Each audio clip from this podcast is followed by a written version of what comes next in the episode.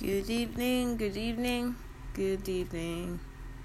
Women and gender. Modern debate.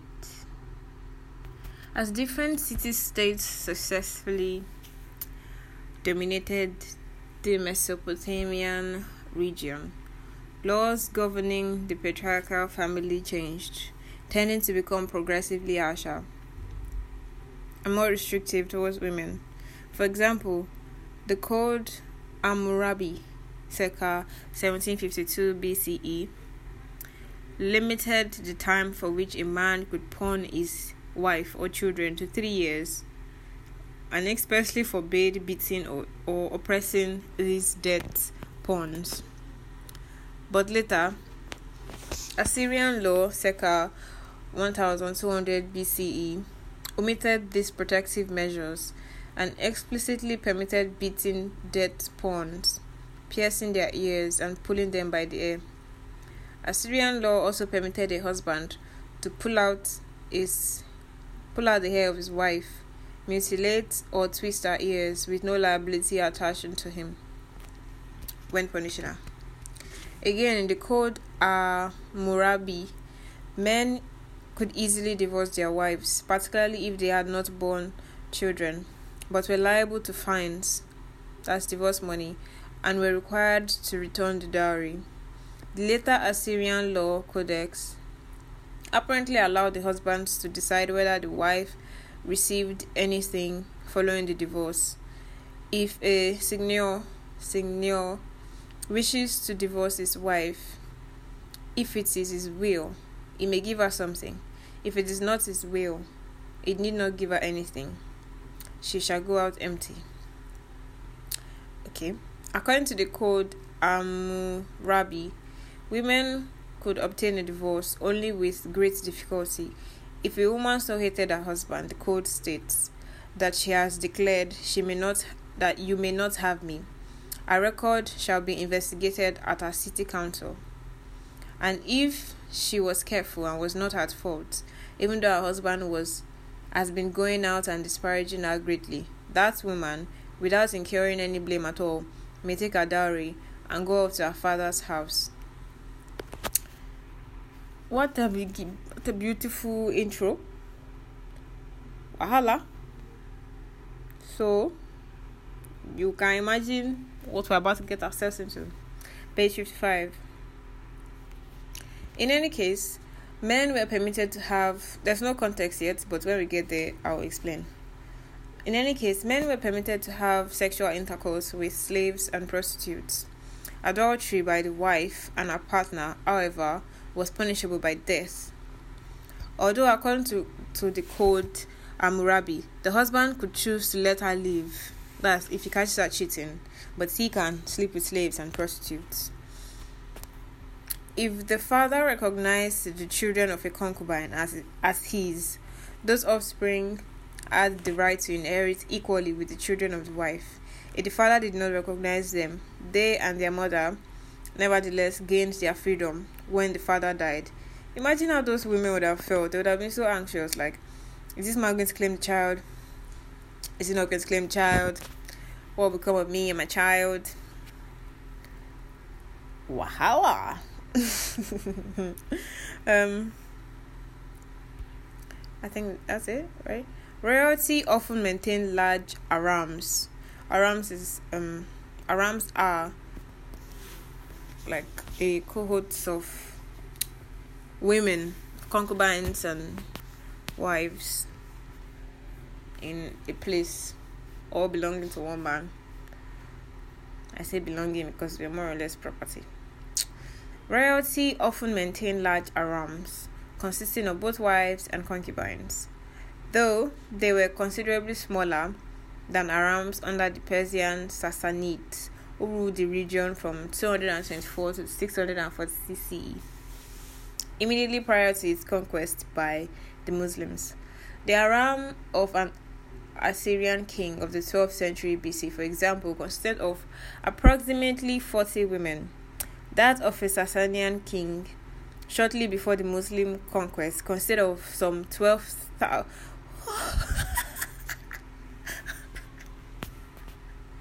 that scared me. 12,000 women. I couldn't even say well.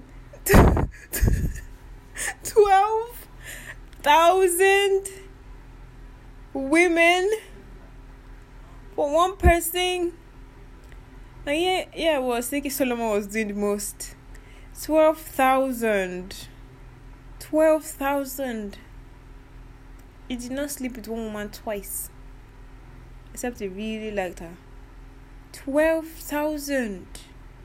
What type of man has 12,000 women? Does he value life? 12,000. My mind is blown. The rules on veiling, like covering your face, we're talking about Muslims, yeah, so the rules on veiling specifying which women must veil and which could not were carefully detailed in Assyrian law.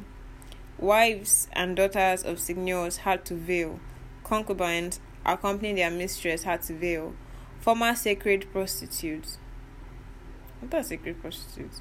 Now married had to veil, but harlots and slaves were forbidden to veil. This caught illegally veiling those caught illegally veiling were liable to the penalties of flogging, having pitched poured, having pitch poured over their heads, and having their ears cut off. Uh, the law on this matter is analyzed at some length by Gerda Lerner, and it's an ana- analysis that we ought that we owe the insight that the veil served not merely to mark the upper classes, but more fundamentally to differentiate between res- respectable women and those who were publicly available. Oh, Jesus. mm. In addition to, we're talking about like the BC period, what the entire book traces the history of um, Islam in relation to gender and feminism. So, this part that we're talking about is just the BCE part, like before Christ. BCE is not before Christ, right? Um, I read it one time. I Can't remember. Um, I don't remember. They changed it at some point. So it's BC before Christ. Then they changed it because they didn't want it to be only about Christ because we have so many religions now. So they didn't want it to be only about Christ. So they changed it to BCE. But I don't remember what BCE stands for. Um, in addition to marrying other members of the elite, I still I'm not pronouncing that word right, and wielding power and influence on public and economic life by virtue of natal or marital status, Upper class women could also play an important role in the economic and legal life of the society as priestesses or servants of the gods. Women, mostly from the upper class, became naditum by being dedicated to the gods in childhood by their fathers. They not only owned property, but also had advantages over other women in that they could inherit property like a son. Their property returning their property returning to their patriarchal family on their death. Okay. They engaged in business, least field. It's like those women in the Bible, like the very first place where women were allowed to inherit in the Bible was where um they didn't have anybody in their family. They didn't have males in their family. I think all of them died. So when they brought it before Moses or the elders, um, they sought the face of God, and God told them to leave the but this they were not priestesses they were just regular women. Um god told them to leave the property to them and that if they were to if they then married then the property would be transferred to their husbands. Still the same um women know um owning property. Still the same the same thing. Um but this is me hoping that the conditions of I don't know. This book is going to tell us more. Um, they not only own property, but they also had advantages over other women in that they could inherit property, like a son. Their property returned to their patriarchal family on their death. They engaged in business, leased field, houses, bought slaves. At this point, I think I would have just been wishing that my dad um, um what the, what's the word for it now? Uh, dedicate me as a priestess, so I'll be able to do all these things like. Uh, uh. Um, women lived together in convent-like institutions. Okay, this part I don't like. Can I live alone? Marriage was was rare but not forbidden. Oh, they were allowed to marry too. Wow, these women could marry and still own things. Wow. Why does your father just um decide to like dedicate you to the gods? What motivates your father?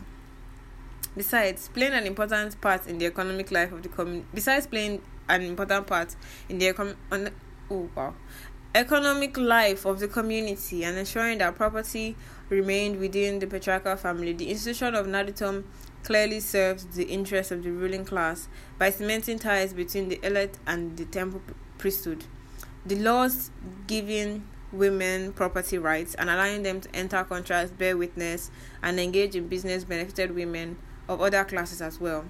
Women worked as potters, weavers, spinners, hairdressers, agricultural workers, bakers, singers, musicians, and brewers, and occasionally even in occupation require lengthy training periods, such as that of a scribe. Documents attest to their buying, selling, and renting property and buying and selling slaves, including slaves who were, who were used as prostitutes to provide an income for their mistresses. Wow, they were really part of everything. Contracts were sometimes used to modify the terms of marriage, as in the marriage of, of Amosakal, Amosakal to a priest. This is in circa 1737 BCE. That's the time that we are right now. And um, Mesopotamian region. That's where we are in space. Oh, excuse me.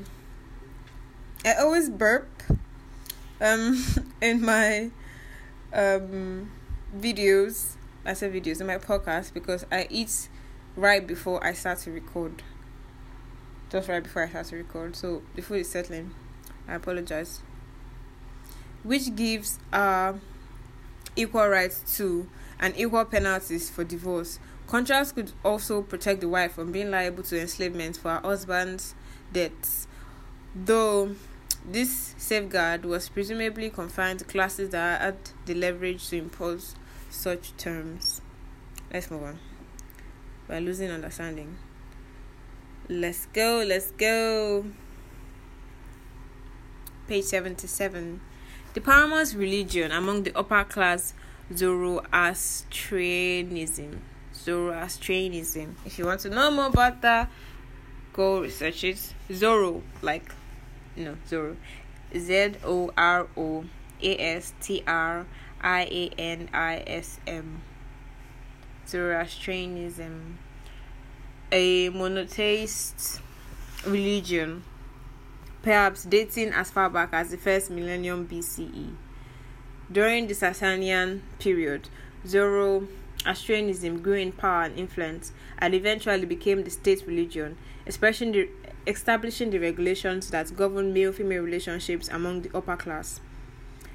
The patriarchal family, as endorsed by this church, it was a church, at least in this period of its history, demanded the wife's total obedience to her husband. She was required to declare, I will never cease all my life to obey my husband, and was subject to divorce if she failed to do so. She was also required every morning on rising to present herself before her husband and nine times make her obeisance, arms extended in greeting to him, as men did praying to Omas, I don't know, the name of their god. Producing a male heir was religiously enjoined, and the various marriage arra- arrangements that were possible reflected the priority placed on men's producing male heirs. If not directly, then through their daughters or other female kin. Ooh, mm, they could sleep with their daughters and their other female kin. Thus, the daughter of a man who had produced no heir offspring had to be given in a form of marriage, in which the offspring, and in particular the male offspring, belonged to her father or to her patriarchal family if he died. In such a marriage, a woman had fewer rights than in a Patak Ashan Ashan marriage. I went to Google that. All that came out was this book. They brought out the part of this book for me. They did not. Nobody told me the meaning of anything. But they explained it a bit here. Um, in such a marriage, a woman had fewer rights than in a patakashan kasha marriage, in which the children belong to her husband. So that type of marriage. Similarly, widows of men who had produced no heirs entered into marriages in which the offspring belonged to the deceased husband's family and which they did not have the rights of Patakashan women, the only types of wives entitled to be treated as mistress of the house. A man could also loan his wife to another man without her consent. The terms of the loan being specified by contract. this practice was recorded sorry this practice was recommended in particular when a widower could not afford to marry yet required a woman to supply sexual services and to raise his children any offspring that might ensue belonged to the husband according to the belief that a woman is a field all which grows there belongs to its owner even if he did not plant it Wife loaning was regarded by Sasanian jurists as a fraternal act, an act of solidarity with a member of one's community, which was sanctified as a religious duty. Wow. Husbands had rights to property acquired by the wife after the marriage, unless a contract had specified otherwise if she disobeyed him. She lost even those contract contractually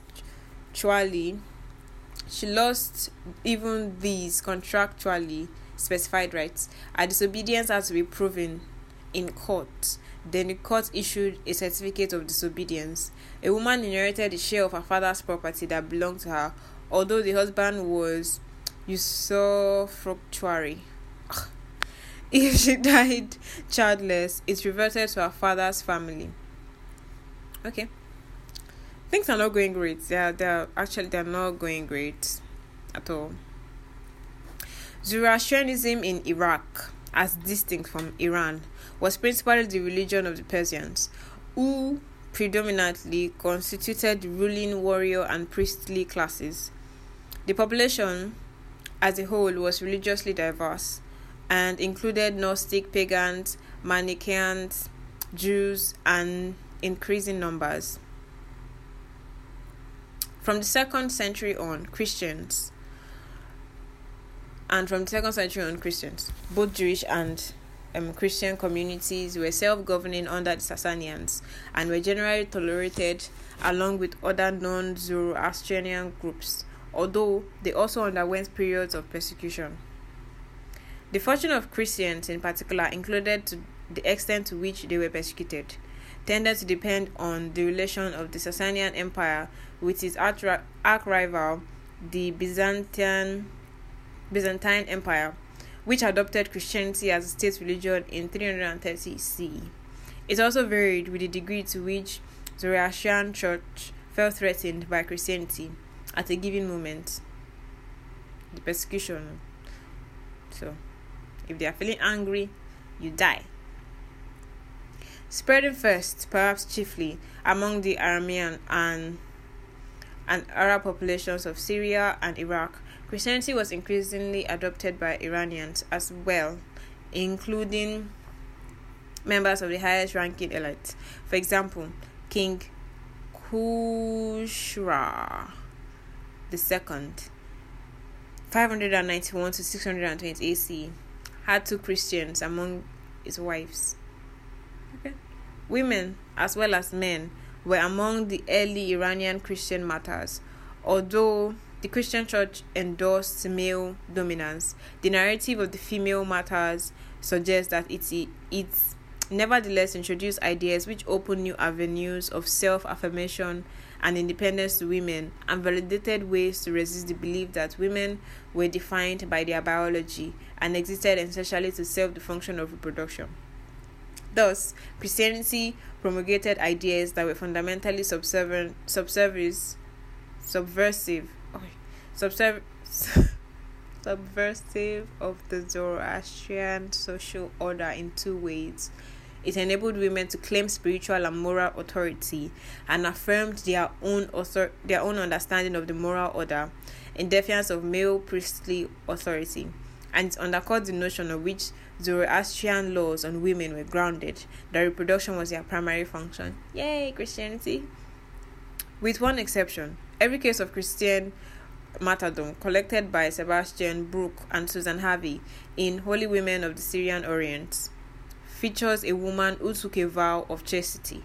The issues of chastity and of resistance to marriage were the central conflicts in the battles of Wales between the, the persecuting Zoroastrian priest and each woman.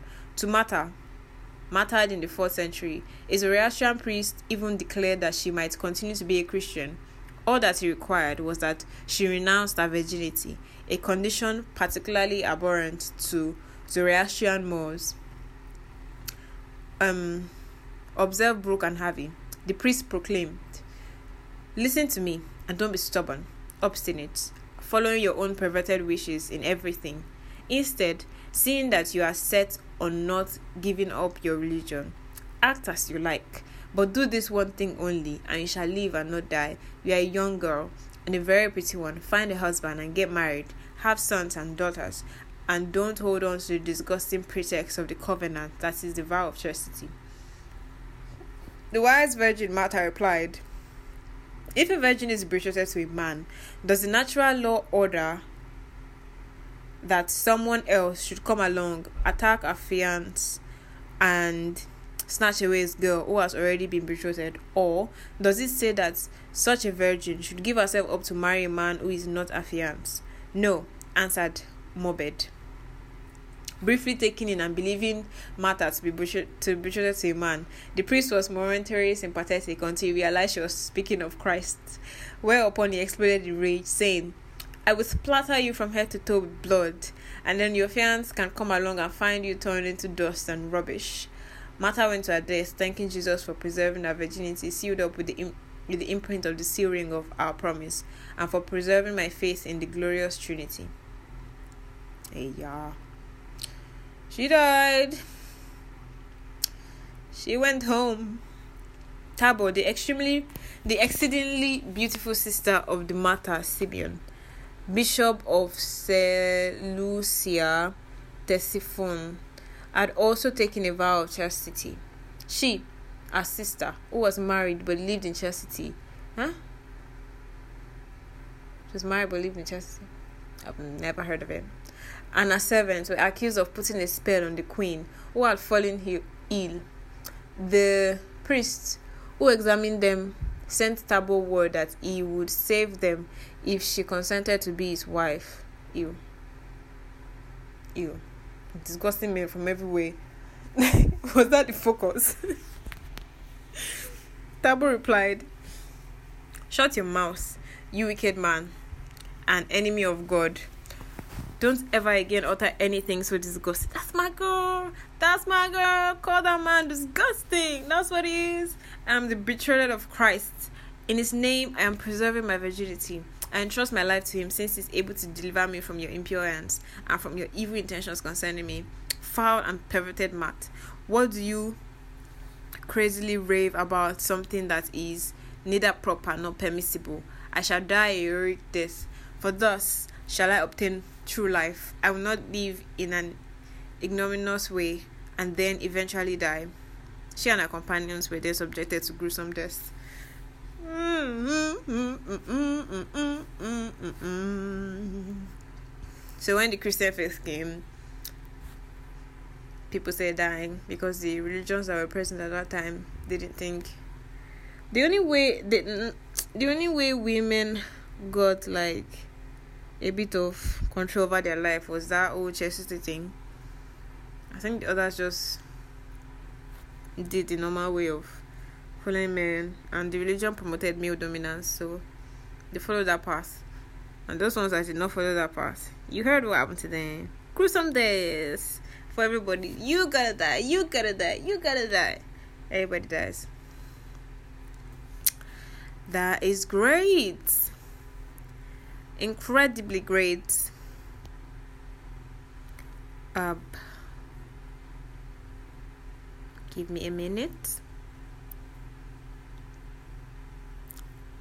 Christianity, by religious thinkers in particular, was to a certain extent an expression of a re- of a rejection of physicality of the body, and in particular of sexuality. And it was a rejection that comprehended an elim- that, that comprehended an element of misogyny in that notionally women were seen as more implicated in physicality and the body than men. They were by cultural definition essentially sexual and biological beings.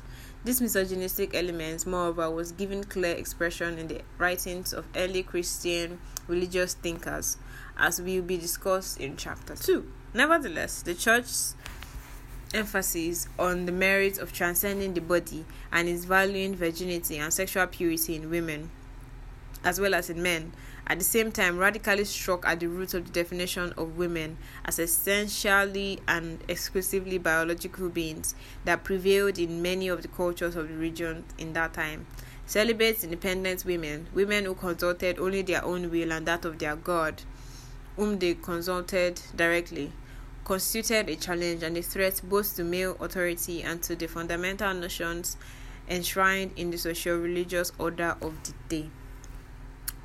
Cause trouble, cause trouble. Um, as already suggested, ideas fundamental to Christianity, the intrinsic value of the individual, the equal spiritual worth of men and women, and slaves and masters, and the superiority of virginity, even to wifely obedience in some ways, subverted ideas fundamental to the reigning patriarchies of the age. Indeed, the mere notion that virginity was superior to reproductiveness undercuts the idea that women's bodies and their reproductive capacity define the limits of their duties and proper aspirations. Yep. Yep. Maybe in this, I don't even want to say that. I'm just saying maybe in the spirit, like one can be greater than the other. Like one can be more mature spiritually than the other. But I can't even say that because there are some women that mothers, you know, they're very focused. And because you're a virgin that you've taken the chastity vows doesn't mean that you are spiritually stronger than other people. It might just be that god wants you to be celibate so that you can better focus on you know maybe uh you don't learn really fast. Maybe you have to repeat your lessons. Maybe having a child and having a husband will distract you so much from your purpose and what you ought to do and loving god there's also that. So the whole idea of our virginity or people who stay celibate being um better or superior to those who who decide to give birth, get married and give birth is, also misogynistic. The subversiveness of these ideas, however, with respect to Christian as well as non Christian formulations or male dom- dominance, was merely discreet and implicit. A few men were able to invoke the Christian ideals of virginity and celibacy to gain control over their lives. Sorry. The study of Byzantine Byzantine women is still a new and developing field. The account offered by Gros Didier, Gros Didier the Martins one of the few authors to attempt an overview, describes Moors' lifestyles and attitudes towards women that are com- commonly as- associated with Muslim rather than Christian society. Thus, as de Matons notes, citing Michael Psellos, um, the birth of a boy was greeted with cries of joy, but not that of a, of a girl. Daughters could be betrothed in infancy. So these things that they're describing now, they said they were more associated with Muslims than with Christian societies um, at the time of the Byzantine Empire.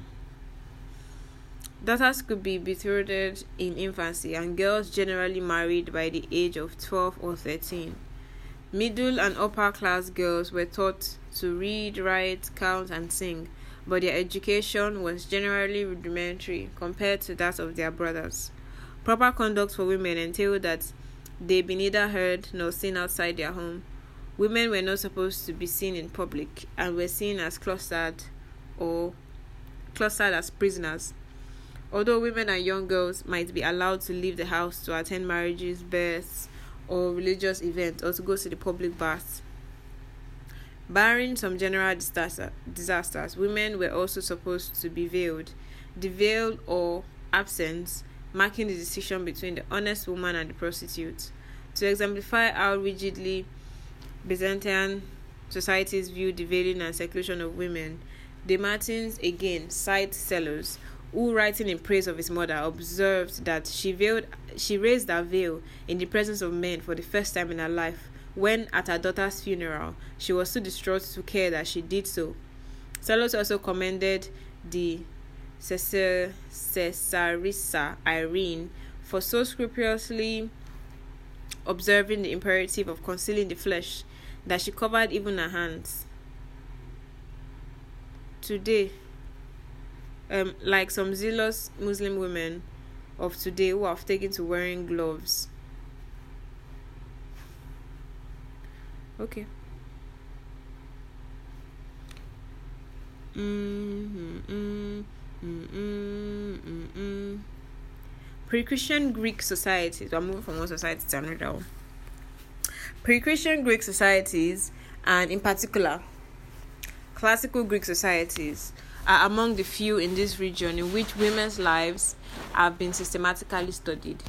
In outlining some salient features of classical Greek societies, I have focused on customs regarding women that show continuity with the Byzantine customs just described, which indeed were probably in some degree common to the major urban areas of the eastern Mediterranean in the early Christian era, including those of Syria and Egypt. Free women in Athens in the classical periods, according to Sarah Pomeroy, were usually secluded so that they could not be seen by men who were not close relatives. An orator could maintain that some women were even too modest to be seen by men who were relatives. Huh. And for a strange man to intrude upon free women in the house of another man was tantamount to a criminal act. Men and women led separate lives, men spending most of their time in public areas such as marketplace and gymnasium while respectable women stayed at home. Women were expected to confine themselves to their quarters and to manage the household, care for small children and servants, and supervise the weaving and cooking. Architecturally speaking, the sexes were segregated in separate quarters, with women inhabiting the rooms away from the streets and from the public area of the house. Their clothing concealed them from the eyes of strange men. A shawl was worn that could be drawn over the head as a hood. The qualities admired in girls were silence and submissiveness. Orators praised women for their silence and invisibility and avoided mentioning the names of respectable women who were still alive. Mm, infanticide, particularly of women, was probably practiced on occasion. According to Aristotle, here we go. The purpose of marriage and function of women was to provide heirs. under Athenian law, a female heir was required to marry the next of kin on her father's side, even if she was already married. Eh? To produce a male, a male heir for her father's family. Athenian law regarded the wife as a veritable child, having the legal status of a minor relation to her husband. That's nice. Males came of age at 18, females never did. They could not buy or sell land, but could acquire property by gifts or inheritance, even though such property was administered by male guardian, guardians. They did not even go to markets for food because of the belief that purchase or exchange was a financial transaction too complex for women.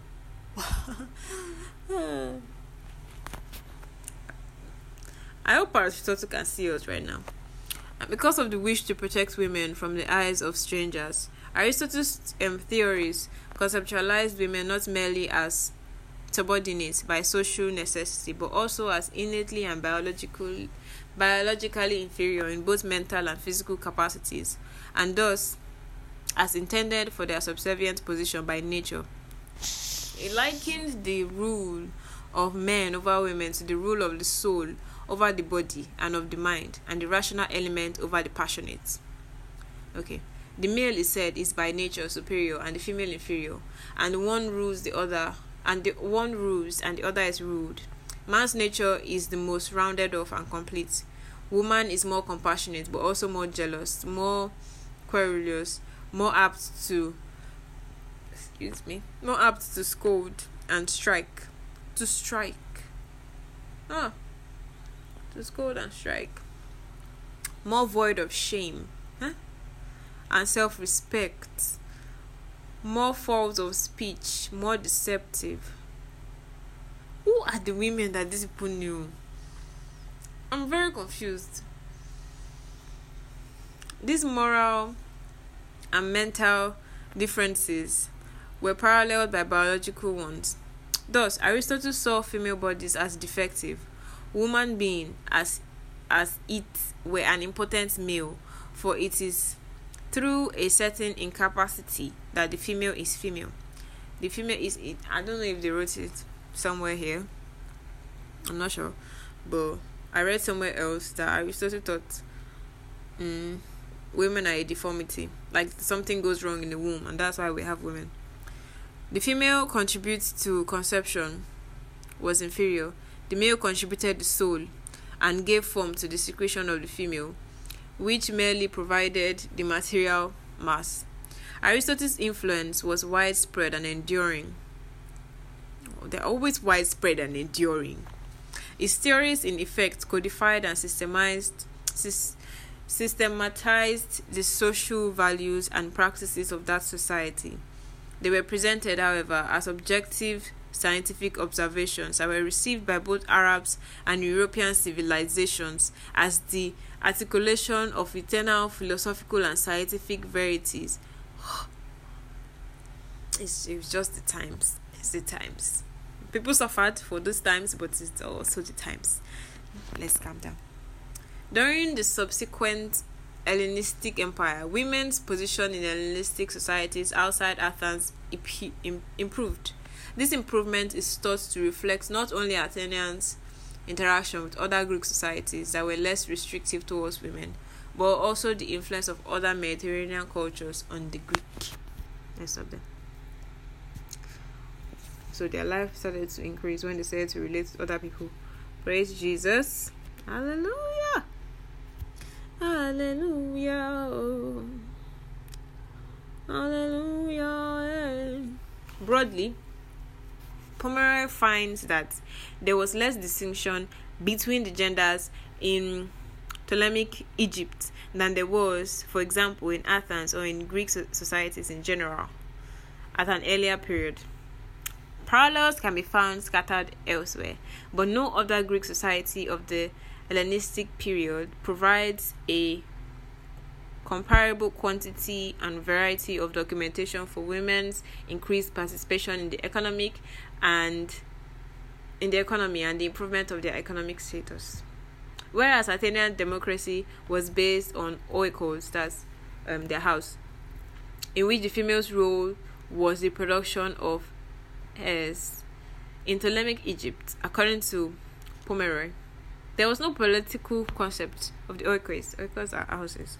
A shared life rather than a shared life rather than reproduction was the purpose of marriage. Oh, you smart. I appreciate you. In further contrast, she notes there is little overt reference in Ptolemaic Egypt to the production of children as women's primary contribution to the domestic economy.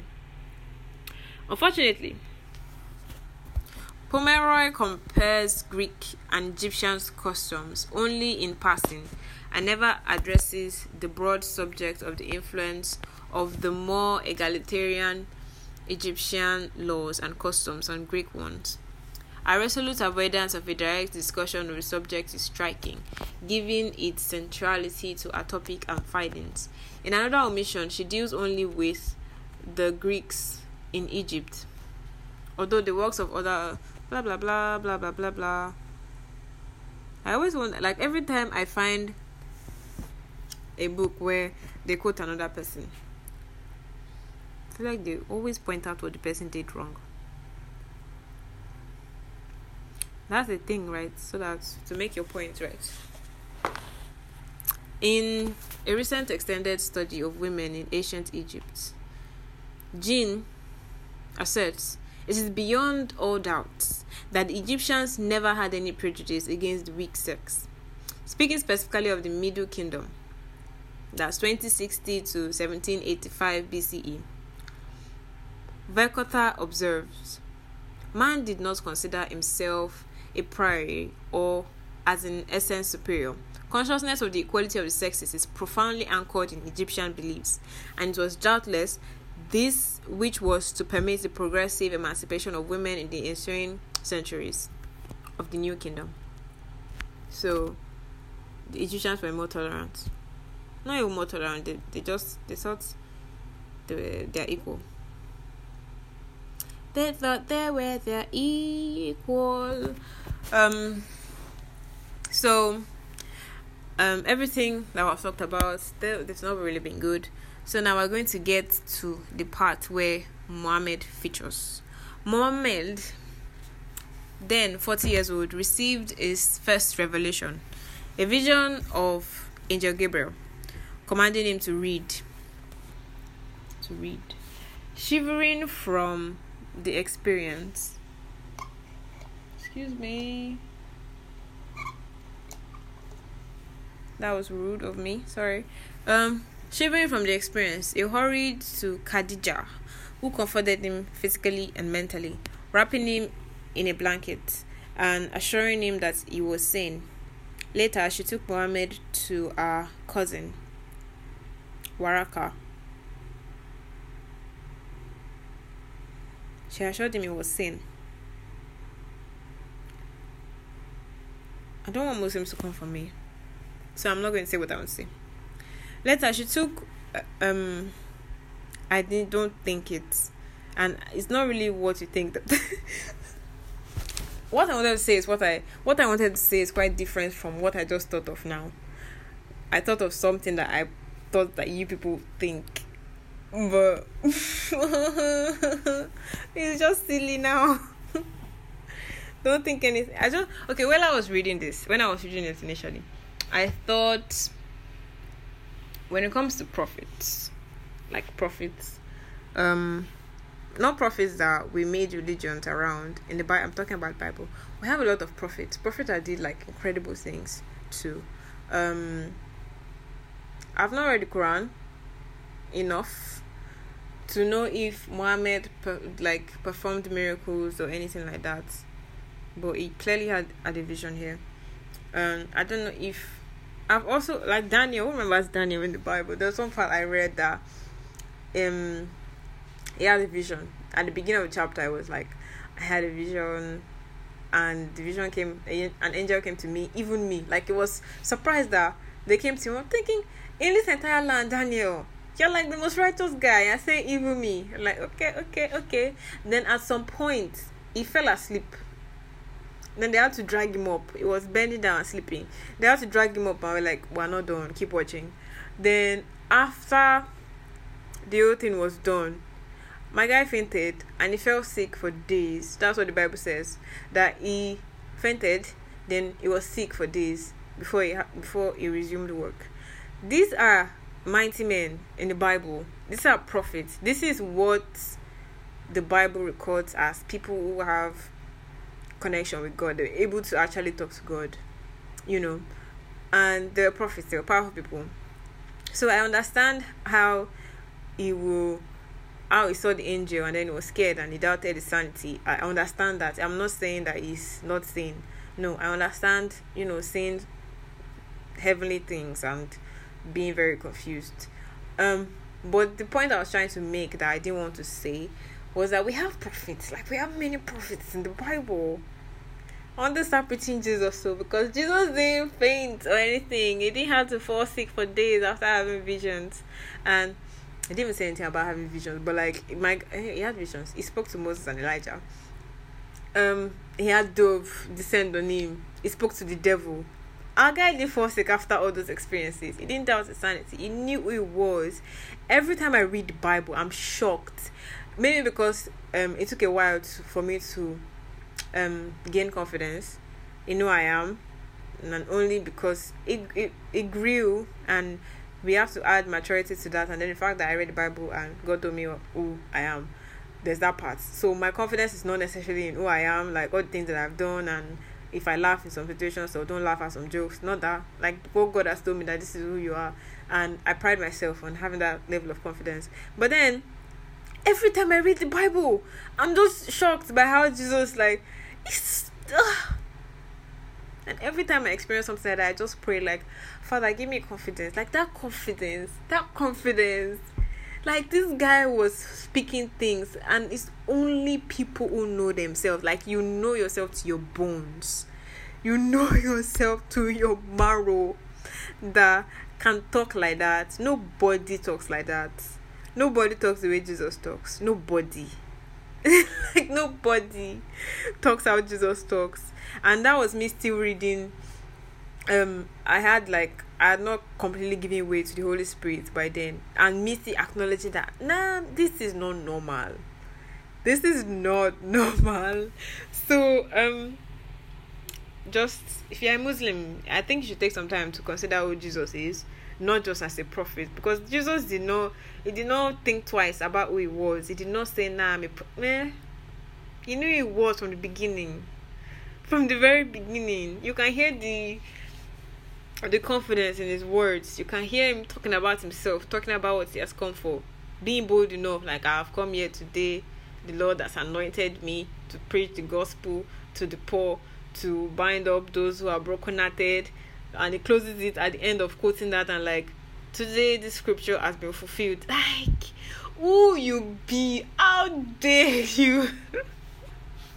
How dare you? Oh, okay, okay, okay. Got carried away. Muhammad. A Christian verse in the. Hold on. She took Muhammad. Okay, this woman that comforts him takes Muhammad to her cousin, Waraka, to whom she had been betrothed. A Christian versed in the Hebrew scripture. A Christian verse in the Hebrew scripture. Okay. Who confirmed what had um, evidently occurred to her. It said that Allah had also sent the angel Gabriel to Moses. Therefore, the Judeo-Christian framework was to be that was to be that which Muhammad declared was the framework of his prophethood. Okay, that that I that's great. You know, it's quite great. Um, Khadija became his first convert.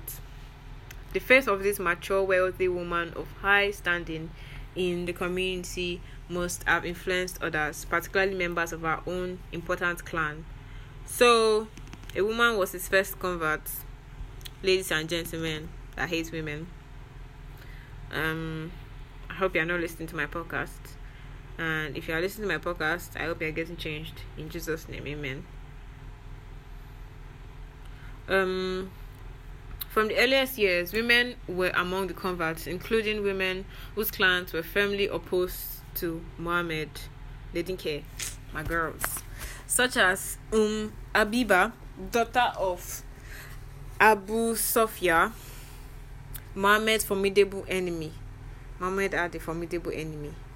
They were also among Muslims who, under the pressure of the growing Mecca opposition, to the persecution of Muhammad and his followers, emigrated to Abyssinia. None of the women, however, is mentioned. This guy was collecting women, baby. None of the women, however, is mentioned as having emigrated independently of her husband. Oh, okay. It was during the period of persecution in Mecca that Muhammad spoke verses sanctioning the worship along with Allah of the three Mecca goddesses, the daughters of Allah, Alat, Manat, and Uzza. I don't. I'm sorry if I'm saying that wrong. A development that briefly appeased Meccas. Okay, so we're adopting things from Mecca people. Um. Uh, there's a lot going on. Um, so I don't want to read all these parts. Um, he gets married, I think, to a lady called Aisha. She was quite young, and um, he loved her the most, more than all his wives. And at his death, when he was on his deathbed, he was trying to, he was asking them um, whose turn it was and what day, so that they can, so I can figure out what day um it was I was going to go to Aisha's house. Like he had more wives, so he kept thinking asking them like is it today's is, what day is it? Who is coming to visit me today? But eventually he he came clean. Like i just wanted aisha. He wanted his baby and she came to him it's a very romantic story so hold on no question question question did I make this rule up in my head or did I really hear it that the only reason why Muslims the only situation where a Muslim man can marry more than one wife is if he's able to love all of them equally and provide for all of them equally. Did I make that up? Muhammad loved like Aisha, according to this book anyway. He loved Aisha more than all the women they had in his house.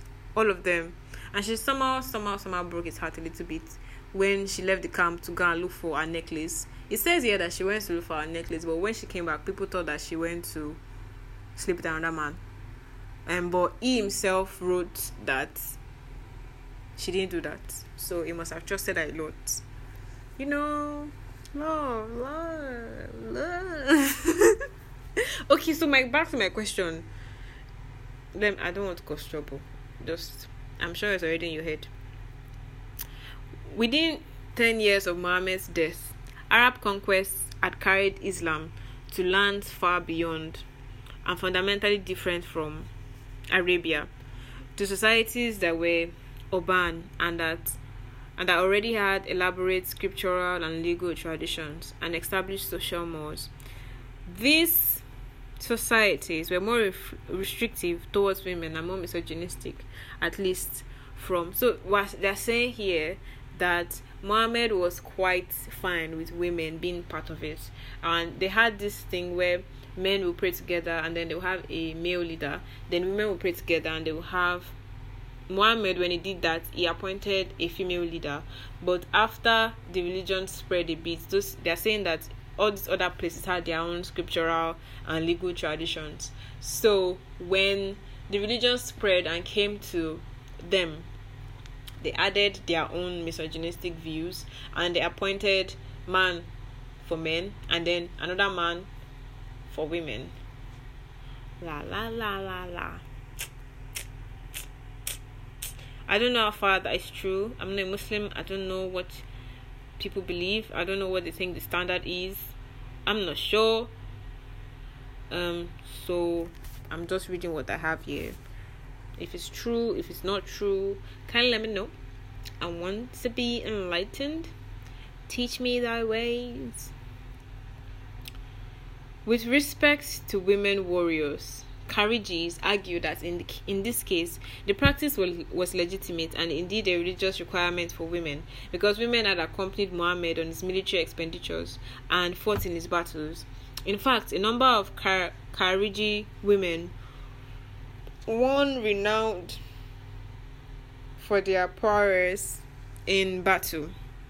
Among them, Ghazala, who defeated Al Hajjaj in a duel. In a duel. The Orthodox, who opposed jihad for women, killed and exposed naked the women captured in their battles with the Kharijis. Ah, I think you can guess the rest, my my brothers and sisters. To the days that we have now. That that was all I was able to through. I only read to like page hundred and something. Was I distracted? What was I thinking? No, no, no, not hundred and something. Like over two hundred. I, I read more than that. I read more than hundred and something. Next time I'm going to choose a smaller book, smaller books that are that compress knowledge or people that know how to compress knowledge because what i found this last um last week and this week is there's no need for your book to be over a thousand pages long. There really isn't. You split it into part one and two if you think there, there's actually a need for for that, but don't make it one thousand pages. I stress one uh uh, what is it? Now only you. Think you're the only one. There, there's one particular book that I last week I read on homosexuality. There was one book that was really really long and it was on the issue of homosexuality. And then I read another book, and it, it just followed it, told us the issue of um. It was a it's a useful book. I think that was Gay Revolution. It was, it's a useful book. But then I read another one that was just about four hundred pages long, and um. They gave me a chronological, not necessarily. They they, gave me a chronological, um arrangement, but they started from the beginning of time. They started from Greek. They started from Roman. They, they gave me like the Christian part. Um, but in books like that you have to be very particular about because they are basically summarizing for you. And the only reason why i was able to get the key point was because i had read the gay revolution. But I, now that i know that i have to pay attention to smaller books i think i'll pay the price of paying attention to smaller books than reading books and feeling like shit when i only read halfway. Because i want to be able to say i finished the book. So from next week by the time i'm choosing books and this week I didn't have the time, a lot of time to choose the books I wanted to read, so it was it was crappy. Next time I'll sit down, choose books, and even choose them not just by topic and timeline and all of that. I'll choose them by number of pages. You cannot come and stress my life because I want to educate myself. Okay, that's it. Um, that's just what I think. Read as many books as you want, with as many pages as you want. You are probably not reading two books per day, so can do as you please. Um, love you. Bye. Bye bye.